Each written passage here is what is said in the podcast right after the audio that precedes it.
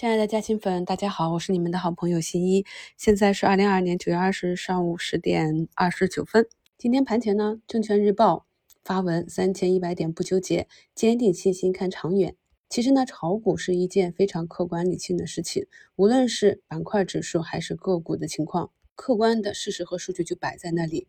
那目前上证五零的指数的估值已经回归到了二零一八年，甚至二零一二年了。那在过去几周的一周展望里，我也不断的拿数据来跟大家去讲事实、讲道理啊。医药、科技、大蓝筹都是在底部，但是当我们知道进入了底部区域之后，市场呢依旧是可以根据外在的情况再次的下杀。此时呢，有信心、理解度深的朋友呢，就可以很清晰的知道自己要做什么。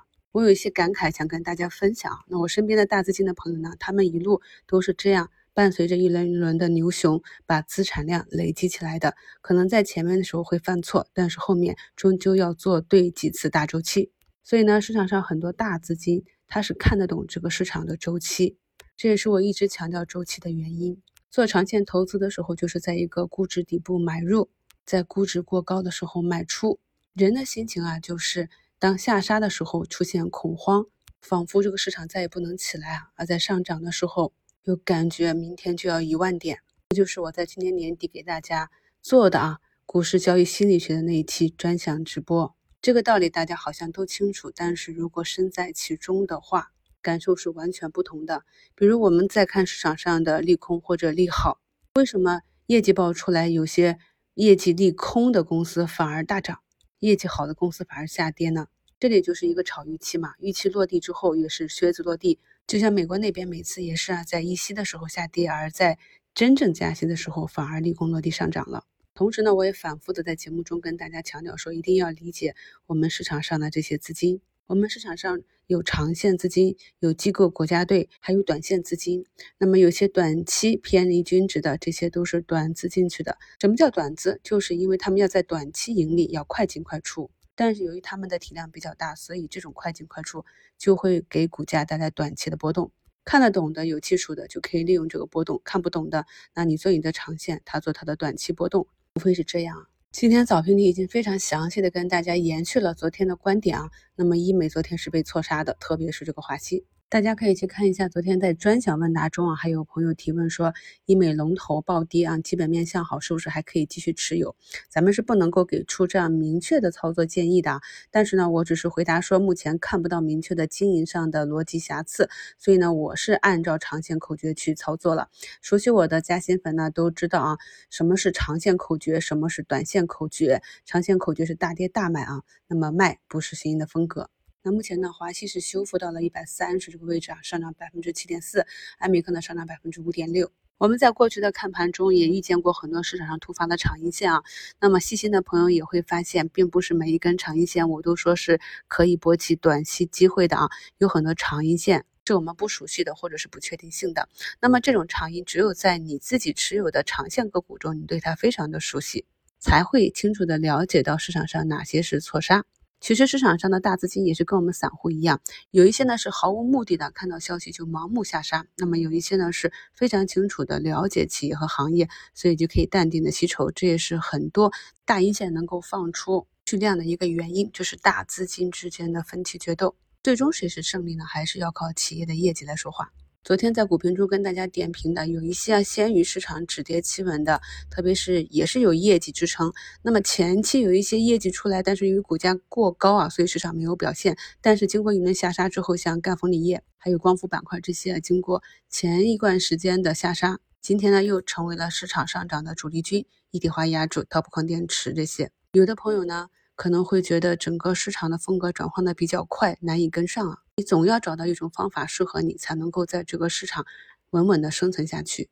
包括到什么位置去测试止跌企稳，这些不是我一个人的方法，这个是整个市场上大部分的技术派都会采取的一个测试方法。当越来越多的资金统一的在某一个位置、某一个时间节点，根据某一些技术指标去做这样操作的时候，就会在市场上形成一个共振。所以啊，不学习是不行的。目前呢，科创板的指数已经快形成反包啊。今天如果形成一个一个放量阳线的话呢，那就是底部的红眼睛。至于新发的基金什么时候开始募集啊？大家去关注网上的新闻推送即可。募集之后呢，整个板块和板块中相关的个股会怎样去运行？参考以前基金发行的情况，自己去做一下复盘啊。机会呢是给有准备的人的啊。那么前期逃避过这次大跌的朋友，是否可以在底部再一样的仓位买回来呢？还有就是底部是走出来的，为什么这一次的下跌我没有像之前两次给大家提示？我们可能要面对低吸的机会了，也没有像去年年底那样提示，今年全年是一个风险比较大，特别是上半年，在美国的刚刚开始的加息周期里面，可能会有比较大的颠簸。朋友们再来看一下图二，图二是这个玻尿酸华西啊，那么它在三月十六日啊，我们第一次做特别节目的时候，在那个政策底走出了一百点五一的啊这个低点，而在昨天的这一根下跌十三点六八的这个阴线里面，最低砸到。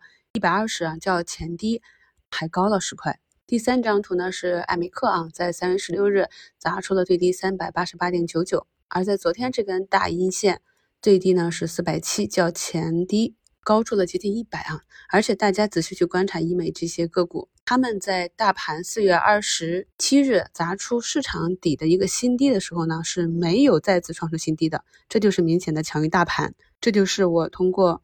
对企业成长逻辑基本面分析之后，再根据图形分析得出的结论，这也是我敢于在昨天啊大跌大买的原因之一。短期的处理非常简单啊，如果你只是短期做某一只个股的反抽，那么反抽至上方的均线做一个短期的兑现就可以。那么如果是长期持股计划呢，那这中间一定必然还有很多的波动。长期就是在整个市场低迷的时候逆势去拿到长期的筹码，然后在市场疯狂的时候给出一个合理甚至高估的估值的时候再去兑现。那么这一点呢，相信是非常容易感受到的。那我们市场和板块目前所处的位置和情绪周期也是显而易见的，这也是我面对近期大跌不慌的理由之一。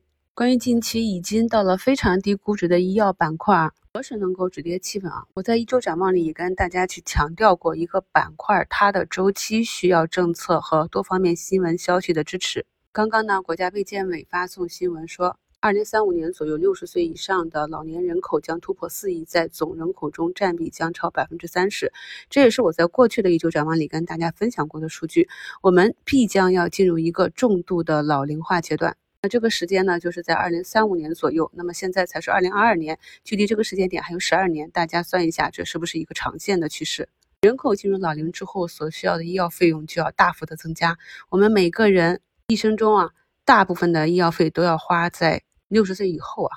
也就是说呢，找到很多好的赛道和公司，这是一个十几年的一个长期赛道。这中间凡有大跌，都是做零存整取的一个好机会。重要的是，能不能在众多的公司中寻找到那些真正可以走到最后，成为长牛股的真正有实力的公司啊？那么，如果后期有持续的像这种健康啊、老龄化啊、促进医疗啊这样的新闻出现的话，我们再去结合市场上看一看前期下跌的这些个股有没有止跌企稳，有没有量价齐升的现象，这些都是我们在平常的看盘中去寻找感知周期的一些细枝末节啊，心意都毫无保留的教给大家。这溶解了十几年的看盘实战经验，希望能够帮助到朋友们快速的成长。祝大家下午交易顺利，我们收评再聊。